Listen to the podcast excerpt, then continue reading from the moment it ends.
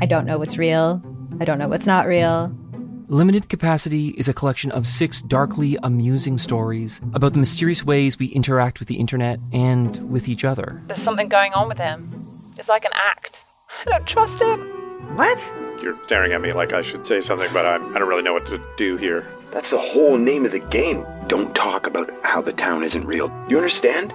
Limited Capacity, available now on CBC Listen or wherever you get your podcasts. This is a CBC podcast.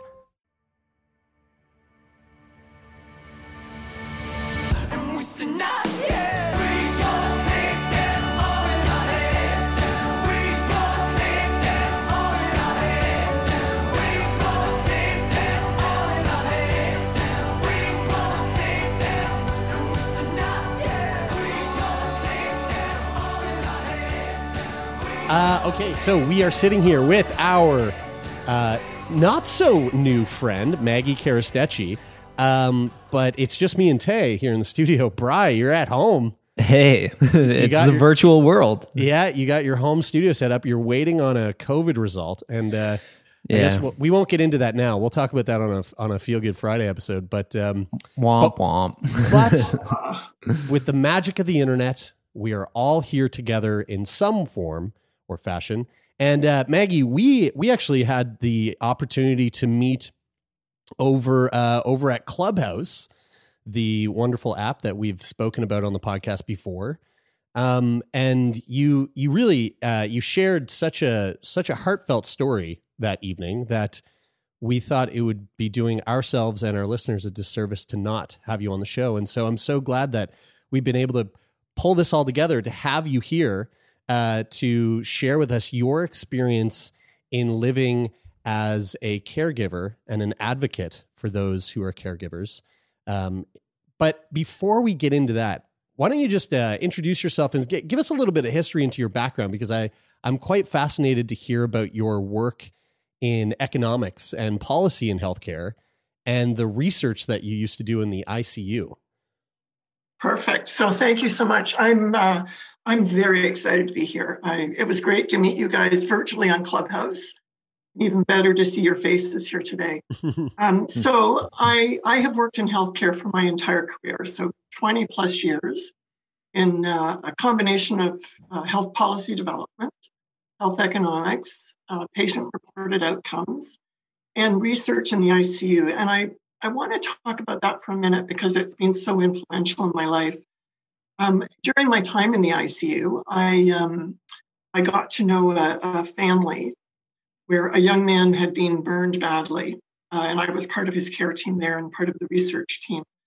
And after that incident, it stayed with me for so long. He he um, really sadly he died. And I had formed a really strong relationship with his family.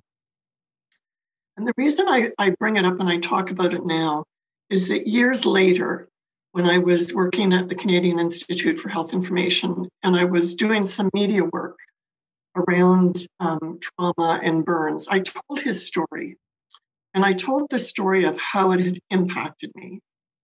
And I, I'll never forget it. The uh, interviewer asked me to stay on the line afterwards. And he said to me, Never be afraid to tell stories like that all the numbers in the world that you told us, no one's going to remember, but they will remember that story. And it just has stuck with me through my career the importance of people and the importance of their stories and how we, you know, how we, we like to hide behind numbers because they're easier, but how important it is to dig into those stories. Yeah, I mean it's it's uh it's a testament to the uh to the adage of uh uh you know one person dead is a tragedy, a million people dead is is a statistic, Mm. and and and and and sadly, it is it's very true. Storytelling is storytelling of a person's experiences is is uh, is the thing that allows us, I think, to to to to understand and empathize, and then uh, move forward the ability to create things that that can be helpful for the many. Like the Mm. story of the one or the few is the thing that allows us to do things for for the many, and that's I think why. I mean, that's obviously something that we've been very um, you know, very tuned into, and that's um, not Yeah. not tuned into. We kind of just fell ass backwards into it doing this podcast, but yeah, yeah. um, you know, started telling stories and or or you know having conversations that elicited stories, and uh, and the influence that that has had. So that's that's played a, a really big role in what we've been up to. I, I'm I'm dying to know what the Yeah, I- I you was gonna- you just you just telling us the story of like how you were you were you were you were doing your work within the ICU and and and you know got to see and and and then and then go on and tell the story of of this man who who uh, unfortunately died to his injuries uh, uh, through through his burn injuries but what what is what was the work that you were doing? Like what what is a researcher what does that look like? How, like what's a researcher doing in the ICU like what what kind of work does that does that even mean? So I'll, I'll give you the uh, the thumbnail version of it. So what we were doing was um, I had a, an idea that we were actually in the in the burn unit we were giving people fluid at a rate that was actually harming their lungs. So when someone has a burn, uh, they need to be given a lot of fluid to deal with the burn. But my observation was that um, by doing that, we ultimately ended up giving them something actually that's very similar to COVID. So we ended up giving them adult respiratory distress syndrome.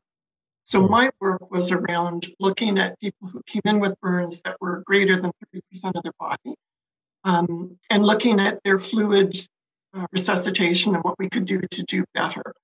So it, um, you know, it, it's a it's a really interesting thing because people think of the ICU as you know a doctor and a nurse. There are thousands of Mm. people, and you know that are interacting.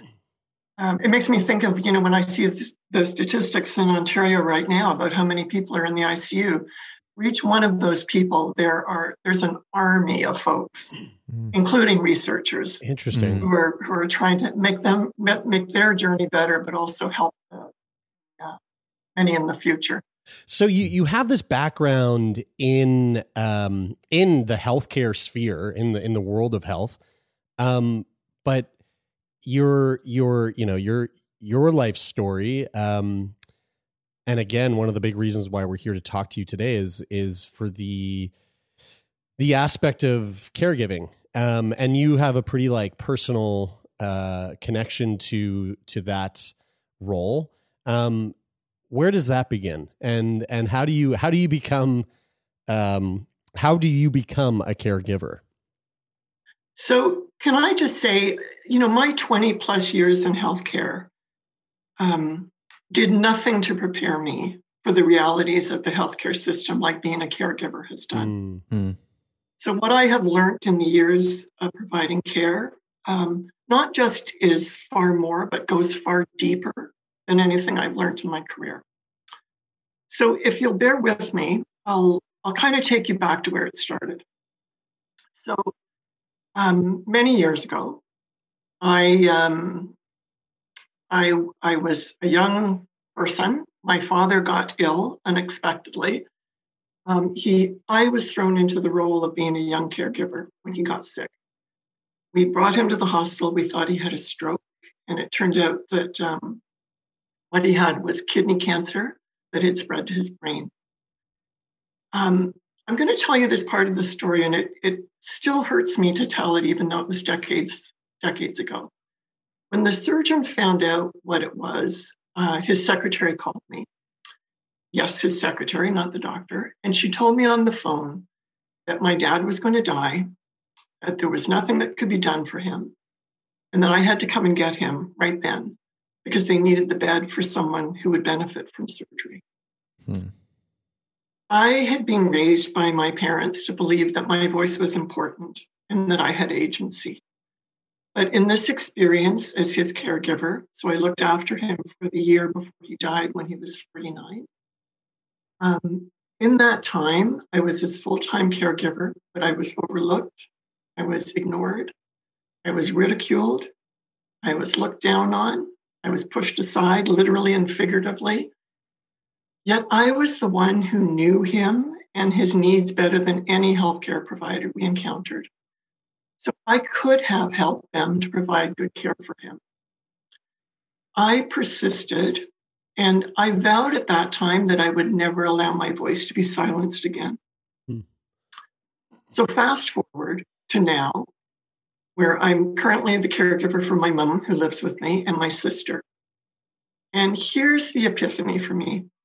While we use new terms that are fancy and we speak about patient and caregiver engagement, we have patient engagement offices prominently in hospitals. But in fact, really very little has changed since my experience with my dad.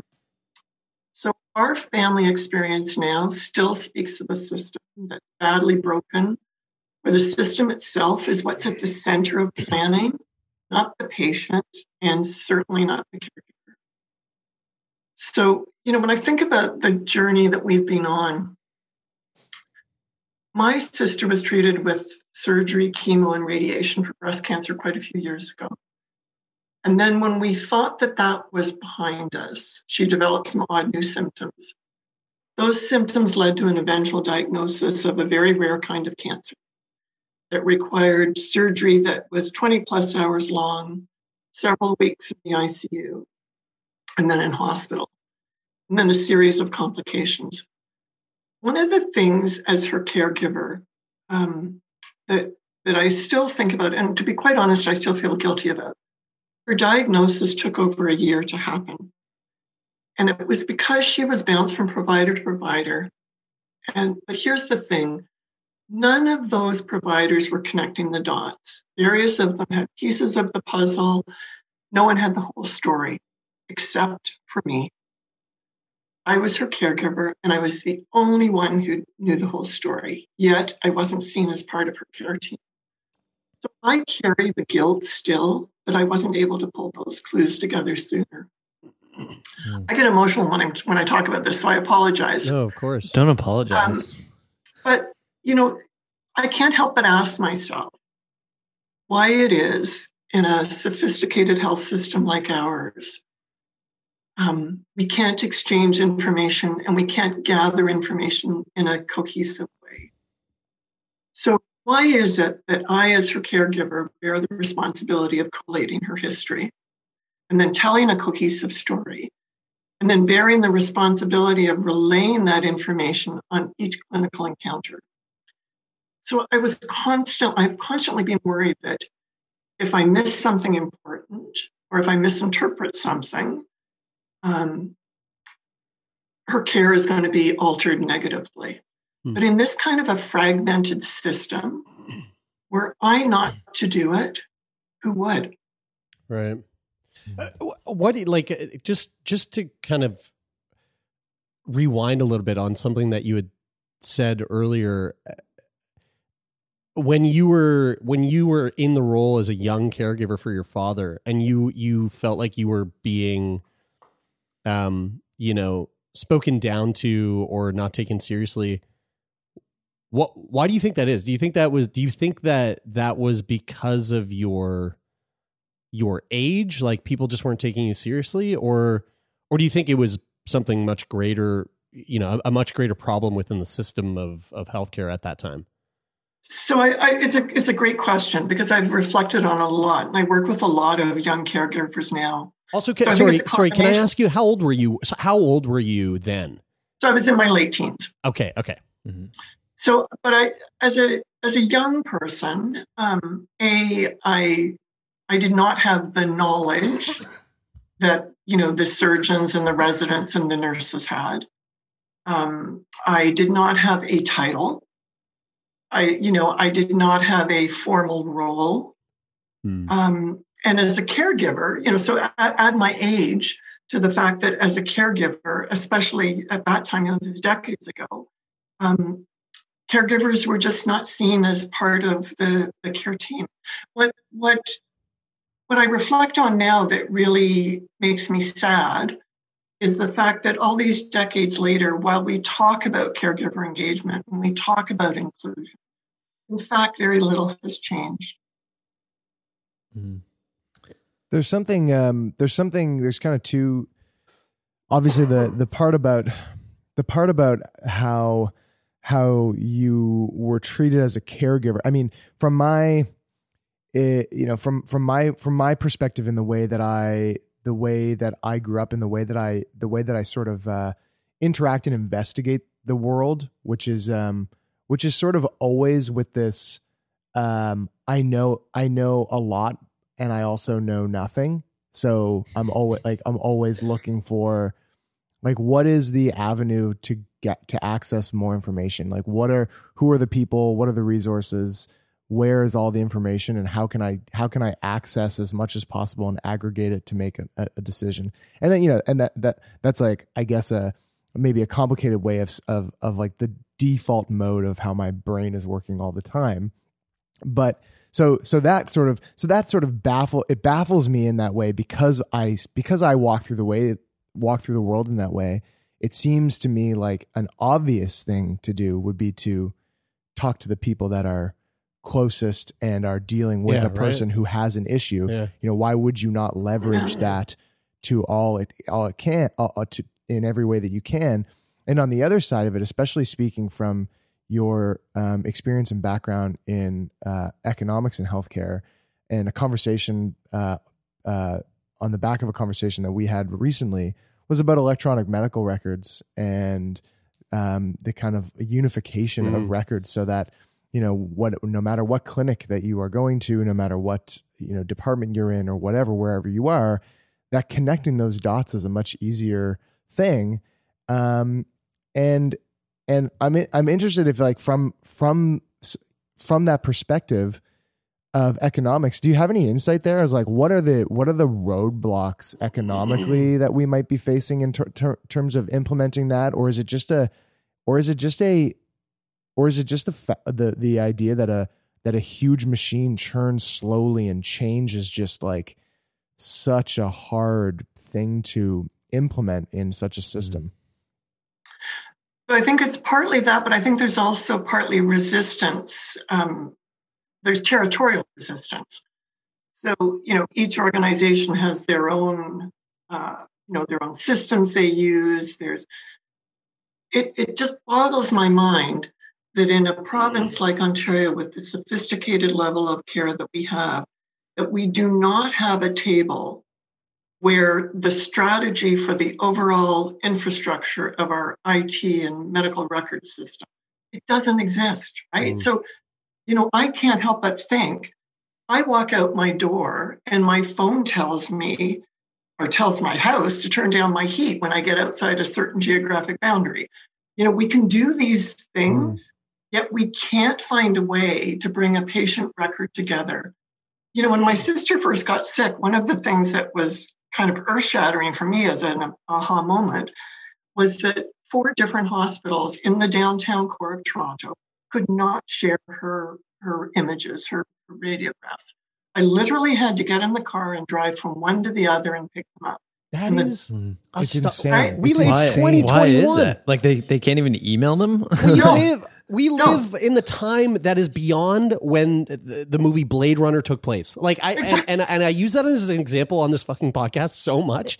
We live in the future. Eddie yesterday, Eddie came over to to uh, to give me a bike a, a bike part that I need to put on his bike, and I noticed this thing on his arm, and I and he Eddie, my friend Eddie, our friend Eddie has diabetes, and I said, "Hey, is that little circular thing a glucose monitor?" He goes, "Yeah, it's a glucose monitor," and when his blood goes too low, his phone goes ding.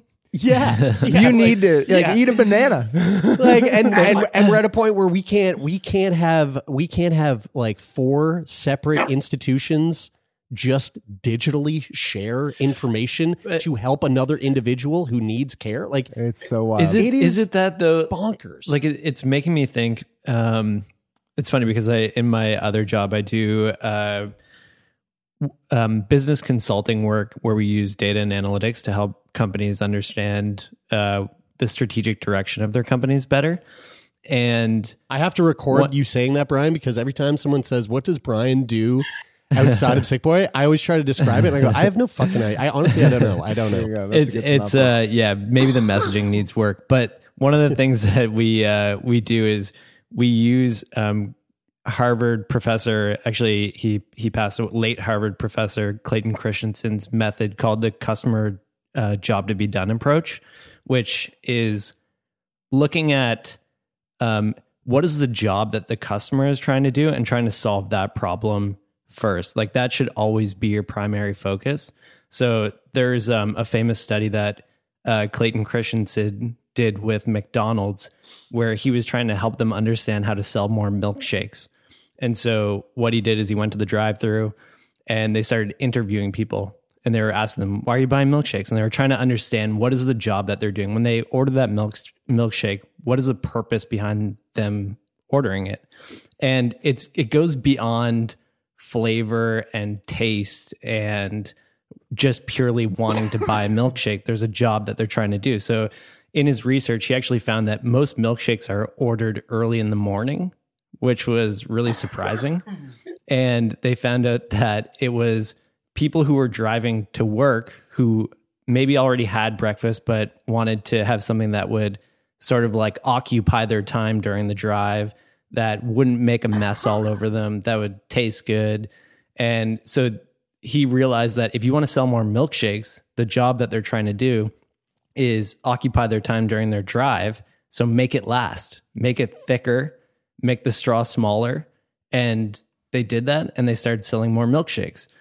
And the reason why I bring this up is because I feel like I, I feel like the healthcare system is so focused on being a system that it forgets who the customer is that they're trying to serve. Right. Totally. Who is the patient. And I feel like like you you almost sort of said that in the beginning when you were talking about you know you said all my time that I spent in healthcare never pre- prepared me to be a caregiver which blows blows my mind because you talked about the thousand people who are part of a research uh, who are part of the caregiving team at a hospital and how you understand how they all work together to provide mm. quote unquote care but at the same time you don't understand then how to provide actual real care for that person and i'm i'm curious how like focusing maggie as as a caregiver looking at this customer, the patient, and what their needs are. What are the needs of the patient that are not being met by the healthcare system right now? So I think first and foremost, um, the primary we're all different, right? We all have different needs, but I think the primary need that isn't being met is that question, which is what do you need? And what does your family need to get through this? You know, when I think about my experience with my sister recently, um, and I think about our time in the ICU and, and in the hospital and all the complications that happened since then. Nobody once said to me, How are you doing in all this? And what do mm. you need in all this? So I'll give an example. You know, um, she had a particularly complicated time. And, and one Friday afternoon, I arrived at the hospital and uh, they had her bundled up, ready to go home without having had a conversation with me, her caregiver, about whether I was ready to have her at home, what we needed to have in place, and with with someone just telling me um, that someone would call us. Well, they didn't call us till Monday because offices don't work on the weekend. And it was a horrible weekend where we ended up in emerge several times. So, you know, what's needed is to listen to that voice. I mentioned it a little bit when I talked about the sense that with my dad, I didn't have a voice or I didn't feel that I had a voice. But it's it's inviting and then welcoming the voice of the caregiver and the patient. Caregivers have far more insights and can influence individual treatment. And I'm going to switch gears a little bit here too in my answer to you, Brian. I'm going to say that not only can caregivers influence individual treatment, caregivers have insights and wisdom that, if properly used, will change the trajectory of the healthcare system. And I know I sound a little bit naive in saying that, but I but I really believe it. I believe that um, caregivers. There are more than nine million caregivers in Canada. Uh, we're probably the largest unpaid workforce that there is in the country. And 80% of the care that's provided in the community, mostly to seniors, is by unpaid caregivers. We should, you know, given the volume of work we do, we, we the studies say that, that we, caregivers, save the system between 40 and 60 billion dollars a year. Holy because shit. people are not in the hospital or in long term care. We should be at the center of informing public policy and health policy, yet we're not.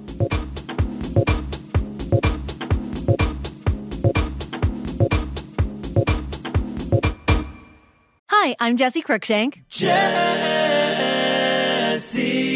Cruickshank. I host the number one comedy podcast called Phone a Friend. Girl, let's phone a friend. Not only do I break down the biggest stories in pop culture with guests like Dan Levy and members of NSYNC, I do it with my own personal boy band singing jingles throughout because it's my show. It's your show, girl. New episodes of Phone a Friend Yeah. drop Thursdays wherever you get your podcasts. So work it, girl. Yeah, work it. Okay, that's enough. Yeah, that's um That's I mean from the economic standpoint like and that and, and it's, it's one of those things again it's one it's one of those things that it's like from from the from the anecdotal perspective you tell a story and it hits and it it seems it seems so clear and obvious like caregivers should be consulted more. There should be more communication there. But then also from the macro standpoint and the economic standpoint when you say that like it it it again like puts me into this like baffled state where I go, if the number if if the number if you can quantify a number like that, mm-hmm. and and and like I mean, dude, governments are governments like they're, all they're trying to do is make a is make a budget. like basically all they do is try to make a budget and and and allo- like allocate money. It's literally all they're doing all the time like how does that like how does it not get factored into how does it not get factored into the way that as a as a as an identified factor of oh hey this is a way in which this is a way in which we can be more efficient more effective with our gut with the way that our healthcare system works? It just um i i don't i don't really have a question in there. It just like it just baffles it just baffles me. I, I, I do I do want to know how it- like I I can imagine that the work of a healthcare or of a of a caregiver um can be can be seen as quite exhausting um uh on many different levels. Um but and and I'm and and I would love to get into why and how it is exhausting um but but I also I'm I'm curious to know what your thoughts are on how you know people who are in the position of of being a healthcare or a, a caregiver right now like uh, do you have any advice on on how those folks can kind of take the power back or or do things to to feel like they they they have more of a say than than than they might feel like they have? And in in saying that i would would also love to just because i know that you you kind of pulled together some sort of teleconference for your for your sister that i would i think our our listeners would love to to hear about about how that happened because that's i, I think that's pretty badass So, you know, I mean, I, I think it's just what we- what we'd said originally. I- You know, when my dad was sick, I remember thinking, my voice matters, and if they don't want to hear it, I'm going to damn well find a way that they are going to hear it. Mm. And if that means coordinating and pulling everyone together on my own, then I will do that. And that's exactly what I did. You know, you know, with my sister, I um, I got everybody on the phone and and said, look, we have a joint purpose here. We are not talking to each other. There is a there is no plan in place that's cohesive. I am left on my own trying to to coordinate it. Let's you know, and we all I guess I want to back up. People's motivation is not at question here. It's it's that we're in the midst of a system that is centered around planning for the system, not planning for the person. And that's what we need to change. Hmm. You know, I think I, I reflect a little bit on your question there about what people can do. And I one of the things that I think about is that all of us have a different view and different capacities when it comes to advocacy. So for some people, that means lobbying government. It might mean fundraising. It might mean finding a way to advocate for the person that you're caring for individually so that you can get through the experience. And that might be all it is. But you need to find that way and you need to, Sue Robins says it really well. she talks about the fact that there's no one right way to advocate. And the most important thing to do is to be kind and to forgive yourself as you find your own way. Um, one of the things I'd reflect on as a caregiver is that it's exhausting, it's isolating, even more so during COVID. Um, you know, many of us have been at home and have not been out at all since COVID struck. But it's it's also riddled with guilt at times. Mm guilt because we don't we sometimes think we don't do enough guilt because we are exhausted and sometimes don't want to be doing what we're doing and guilt um, someone said to me this morning I, I had put out a question about uh, what people wanted me to discuss here today and, and one person got back to me and said the guilt that she feels when when she recognizes she actually doesn't want to be a caregiver but she ha- doesn't feel like she has a choice. Mm. So, you know, my advice to people is to, at a minimum, find the way that you can care for yourself and the person that you're responsible for in a way that allows you to get through the experience and come out the other end. Mm. As, a, go ahead, Brian. As someone who's hasn't been a caregiver before, um, when I hear you talk about the experiences that you've been through, and I and I hear um, past stories of people that we've had on the podcast to talk about caregiving. I, I imagine that and that and that question that that that person reached out to you and asked you to talk about that guilt. I imagine that um, being a caregiver can can be quite burdensome at times, and I'm curious about what types of support are out there for caregivers in terms of like their own mental health and and how how you sort of um, deal with your own or manage your own mental well-being you know taking on the role of caring for uh, your loved ones? So it's a really good question brian um, so you know i told you the story of my sister's illness and i told you about my dad. My family doesn't have a single kind of kleenex worthy crisis event but what I would call kind of a lifetime of small events that have piled up one on top of the other, exposing us, exposing our, our weaknesses, making us feel vulnerable, eroding our trust in the system, and making me as a caregiver feel like a turtle without a shell at times. Um, and I, you know, I, I want to just say when you speak to people who are caregivers, it's really important to recognize that each retelling of our story, for me anyway, and I, I don't think I'm unusual, it literally scalds my heart anew. But I tell it in the hope that it will help to show that the time for change is now. It's time that we move us from a fragmented system to one that's inspired by the needs of patients and families, caregivers, and communities being care being a caregiver can be lonely and exhausting for me personally i have found tremendous support uh, not in the system but in the people that i uh, kind of share this advocacy with so people in a community of caregivers provide me with the most support you know i think of my friend julie drury who who um, and I think of as my spirit sister at times. Mm-hmm. She refers to our efforts and advocacy as being gently fierce. And that's an approach that works with me.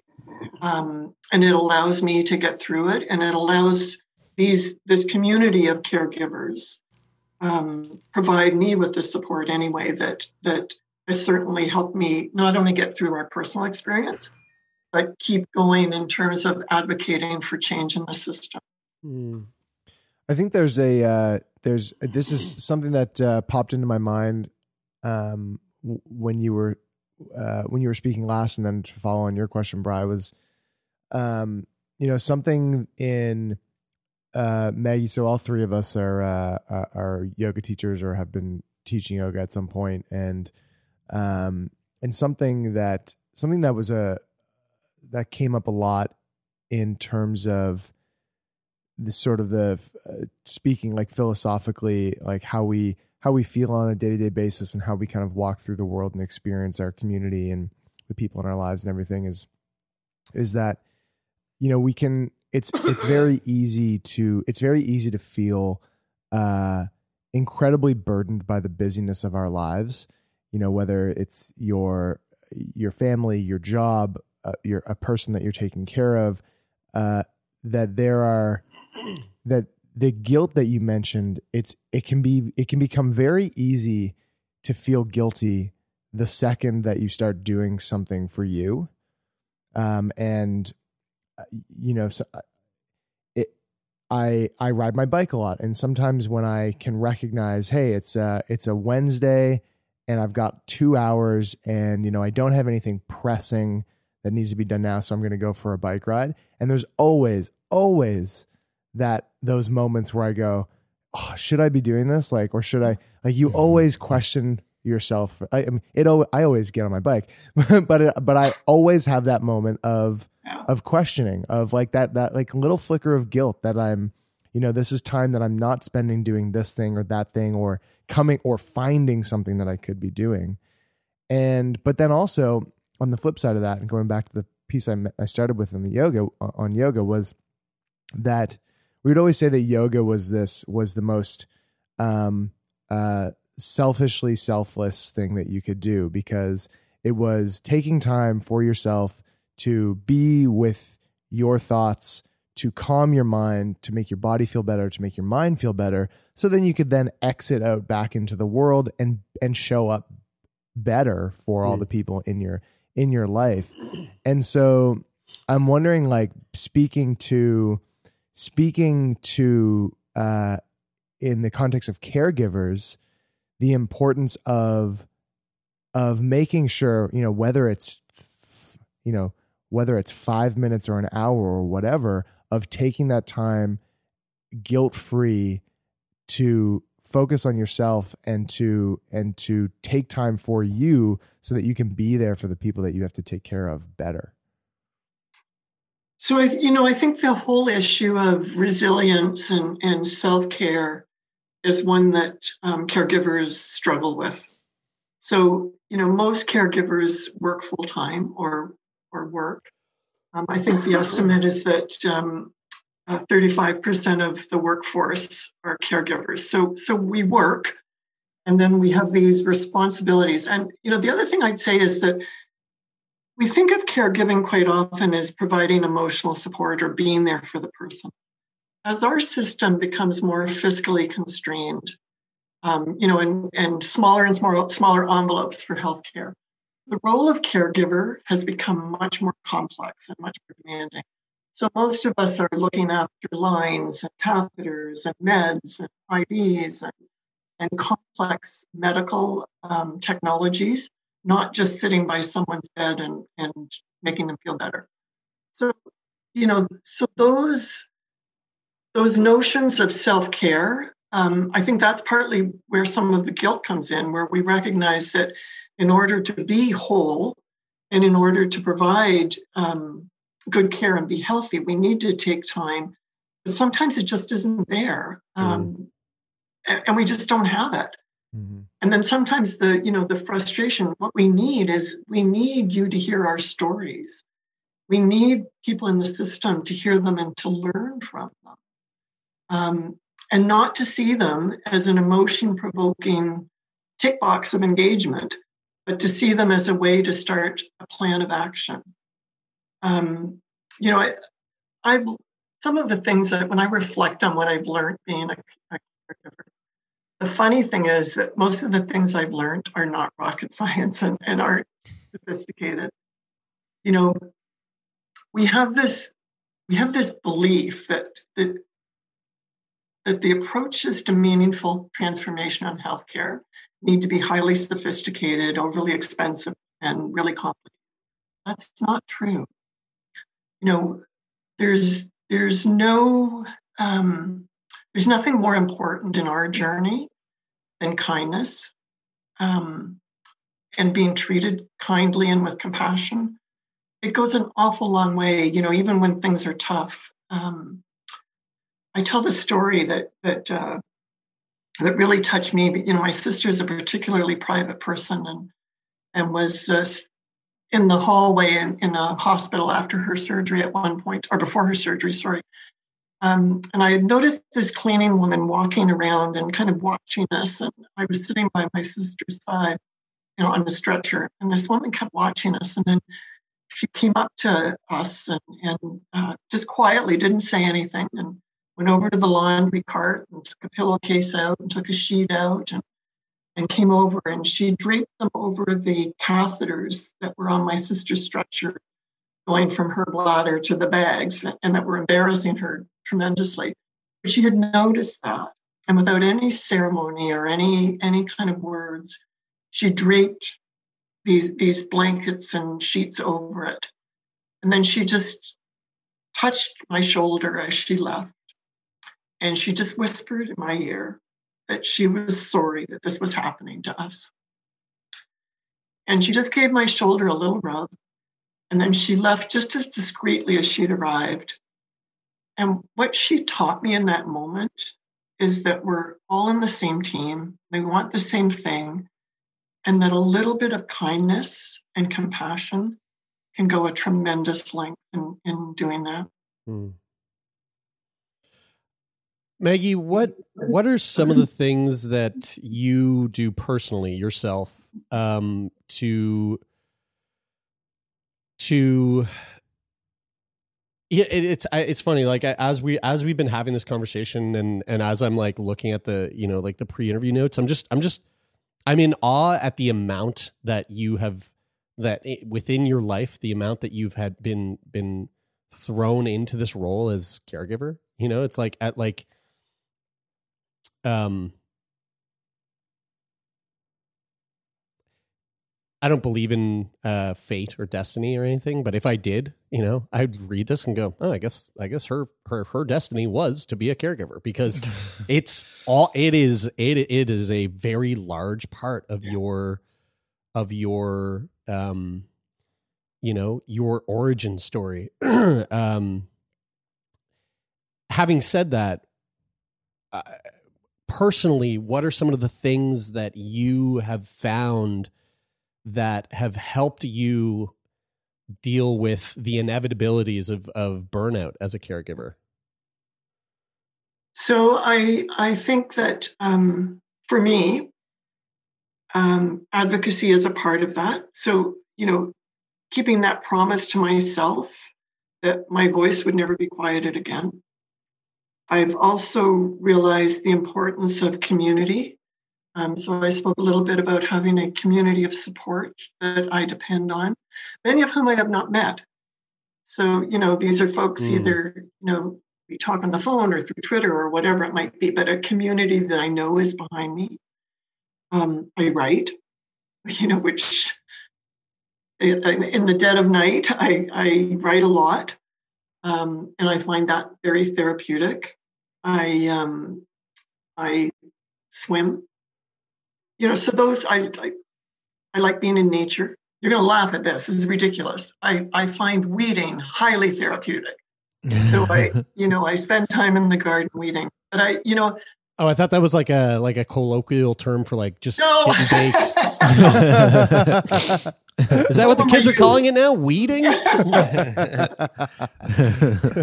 monotonous monotonous tasks are are incredibly yeah. Like I I very much uh, I very much hear you on that. Like, you know, get you know, give me something that I can when your brain shuts off but your body just start just keeps doing the thing. Yeah, for Taylor it's filing taxes. yeah, yeah, yeah. I wouldn't say that. but uh, you know, and I think also like knowing that I can um, play some small part in making things better. You know, part of the problem with caregivers is that we're a we're we're busy. Many do not identify as caregivers, and there are starting to be some recognition of some support, uh, supports that are needed. So there's the Ontario Caregiver Organization and some others But fundamentally, people feel isolated and alone. So we have to bring the supports to them. Um, you know, and I, I think my message is when, when caregivers tell their story, they do it with pain and it hurts. But they do it so that people understand that those stories are not simply window dressing. Mm. Um, we want to be full participants in equal in all respects to other partners at the table, whether that's in developing a treatment plan for an individual, or in my case, I want to be part of developing a system of care that puts people back at the center. And I think to do otherwise, to say we're transforming healthcare, but to do otherwise and not include caregivers brings poverty to what we can achieve together. Mm. Mm-hmm. Maggie, uh, it, b- it, before before uh, before we move to wrap, I, I want to ask one sort of more pointed question uh, about the changes that that we need to make in the healthcare system, and I, I am curious because we've talked um, somewhat vaguely about the system itself, but I'm curious who in the system has the influence to to actually affect these changes. So, you know, my view is that um, it's the polit- it's the political sphere where recognition of the role of caregivers. I mean, when you think back to what we talked about originally, 40 to 60 billion dollars a year in Canada. Yeah. Yeah. That would be spent on the system is saved because of. That is massive. Mm-hmm. So then to leave those caregivers afloat without support is not just morally wrong, it's stupid. you know, yeah because if we can't care for the people that, that we are responsible for, they will end up in the system and in a system that is not equipped to care for them mm-hmm. and is fiscally constrained. Mm-hmm. So it's short sighted not to have caregivers at policy tables and informing them. And it's mm-hmm. short sighted to have four year political cycles that don't recognize and find ways to support caregivers in a different way. Mm. It's interesting because when you when you put it that way, I think uh, you know I, have been thinking this whole time that I don't really have a direct relationship with uh, with how um, caregivers are affected. The ability for somebody to be a caregiver is affected by the way that the system is set up.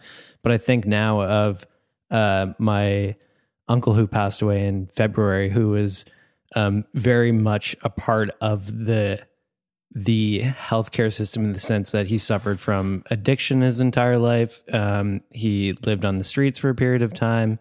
Um, he was in and out of public housing and and sometimes because of the way that the system was set up was unable to stay in in in public housing and um, you know my mom would have been an amazing caregiver for him she just didn't have the capacity to do it and i when I think about it now, it kind of breaks my heart because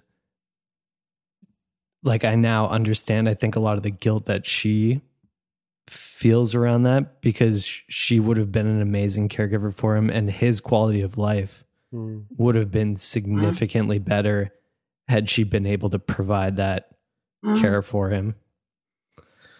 It fucking sucks. Mm-hmm. Mm-hmm. Yeah you know that brian that's a like it's a it's such a sad story but it's it's one that i hear often right it's it's you know what could have been and what should have been mm. um you know and I, I i think when i think about it i want to remind us you know like there's no healthcare yogi that dispenses wisdom mm-hmm. to people on the mountaintop you know and some of the answers are right in front of our noses mm. They're in the valleys where we live they're in the valleys where we care where we work. They're, and they're in the lived experiences of families and patients and caregivers and clinicians. So we need to be able to bring those together. Mm-hmm. Maggie, your uh, your message is uh, is so important, and and again, like having the opportunity to have heard your story uh, through through one evening uh, in a conversation on Clubhouse, uh, uh, just really highlighted how how important it was to have you come on here and share your experiences with us. We really really appreciate you taking the time out of your day today to to uh, speak to us, not only us but also to our listeners. And uh, I just want to say thank you, thank you so much for for all that you do and and all that you will continue to do. Can I also thank you? I want to thank you three for inviting the conversation. It's so important to have it. And I want to take a moment to thank those uh, who speak up even when it feels as if no one's listening. So I want to thank caregivers out there who are using their voice for the part that they're playing in demanding change, in organizing and in leading this transformation of healthcare. You make a difference every single day. Thank you so much, Maggie. Thanks, This really Maggie. means a lot. Yeah. Thank you. This was great. It was really fun.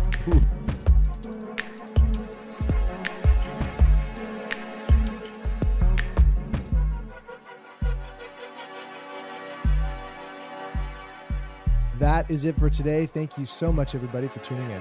If you like what you heard, make sure that you share our podcast with your friends. We love those extra ears. Sick Boy Podcast is a Snack Labs production. It is produced by myself, Jeremy Saunders, Taylor MacGillivary, Brian Stever, and Lauren Sankey. Sound design is coming to you from Donovan the Meerkat Morgan. The music of the show is from our friend Rich Aucoin, and Sick Boy Podcast is managed by Jeffrey Lonis. That is it for today, I'm Brian. I'm Taylor. and I'm Jeremy, and this is Sick Boy.